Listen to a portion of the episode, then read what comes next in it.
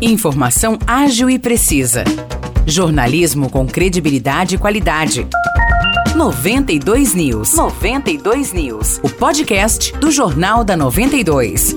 Olá, eu sou Maurice Projan e a partir de agora você fica bem informado sobre as principais notícias do dia em nossa cidade e região. No episódio 642 do podcast 92 News, você confere. Trabalhadores do Distrito Industrial de São João da Boa Vista estão pedindo uma limpeza nas calçadas e nos canteiros centrais por conta do mato alto. Nossa reportagem foi até o local e observou que em diversas calçadas não é possível andar. Em alguns trechos, o mato já invade o asfalto, interferindo na circulação dos veículos. Trabalhadores relataram também o aparecimento de escorpiões e, com isso, ao temor de que outros animais peçonhentos, como cobras e aranhas, também apareçam. Segundo os denunciantes, o problema de mato alto começou em novembro do ano passado e tem se agravado. Nós entramos em contato com o Departamento de Meio Ambiente da Prefeitura de São João da Boa Vista, que informou que as equipes realizarão a limpeza do mato do Distrito Industrial nos dias 3 e 4 de março, sexta e sábado da semana que vem.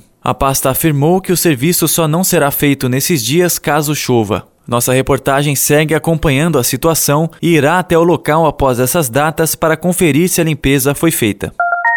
Terminam hoje as inscrições para o vestibular do Cursinho Popular Sanjoanense. O cadastro deve ser feito por meio de um link disponível no Facebook da Prefeitura de São João da Boa Vista. A prova será aplicada no dia 18 de março. O Cursinho Popular tem 80 vagas disponíveis para estudantes que estão matriculados no último ano do ensino médio ou que já concluíram essa etapa. Em ambos os casos, o aluno precisa ser oriundo da rede pública. O Cursinho Popular é organizado pela Prefeitura e conta com o apoio da Unesp, do do Instituto Federal, da Academia de Letras e da Unify, local onde acontecem as aulas. Este é o segundo ano que o cursinho será realizado. No ano passado, ao todo, 29 alunos foram aprovados em 31 vestibulares de universidades públicas e privadas. Na primeira sessão ordinária de 2023, a Câmara Municipal de São João da Boa Vista definiu os integrantes das comissões permanentes para o biênio 2023-2024. As comissões permanentes são grupos formados por três vereadores, que são responsáveis por analisar e dar pareceres sobre projetos de leis e outros documentos que tramitam pela Câmara. A Casa de Leis de São João tem oito comissões, cada uma responsável por um assunto diferente. Normalmente, a definição dos membros das comissões é feita após acordos entre os líderes dos partidos. No entanto, isso não aconteceu ontem. Os vereadores ficaram reunidos em uma sala privada por mais de uma hora e meia e não conseguiram chegar a um denominador comum. Segundo nossa reportagem apurou, por ainda ser minoria na Câmara, a oposição não conseguiu emplacar nomes para os cargos de presidência das comissões e, por isso, não fechou acordo com os membros da situação. Diante disso, a formação das comissões foi realizada por meio de votação votação sem nenhum vereador da oposição como candidato.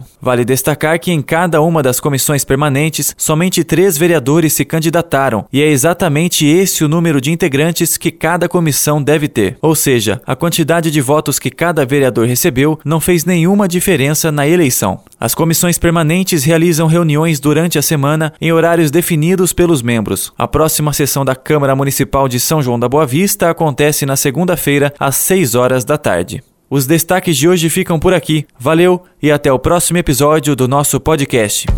Para mais notícias de São João da Boa Vista e região, acesse 92fm São João.com.br ou siga 92fm São João nas redes sociais. 92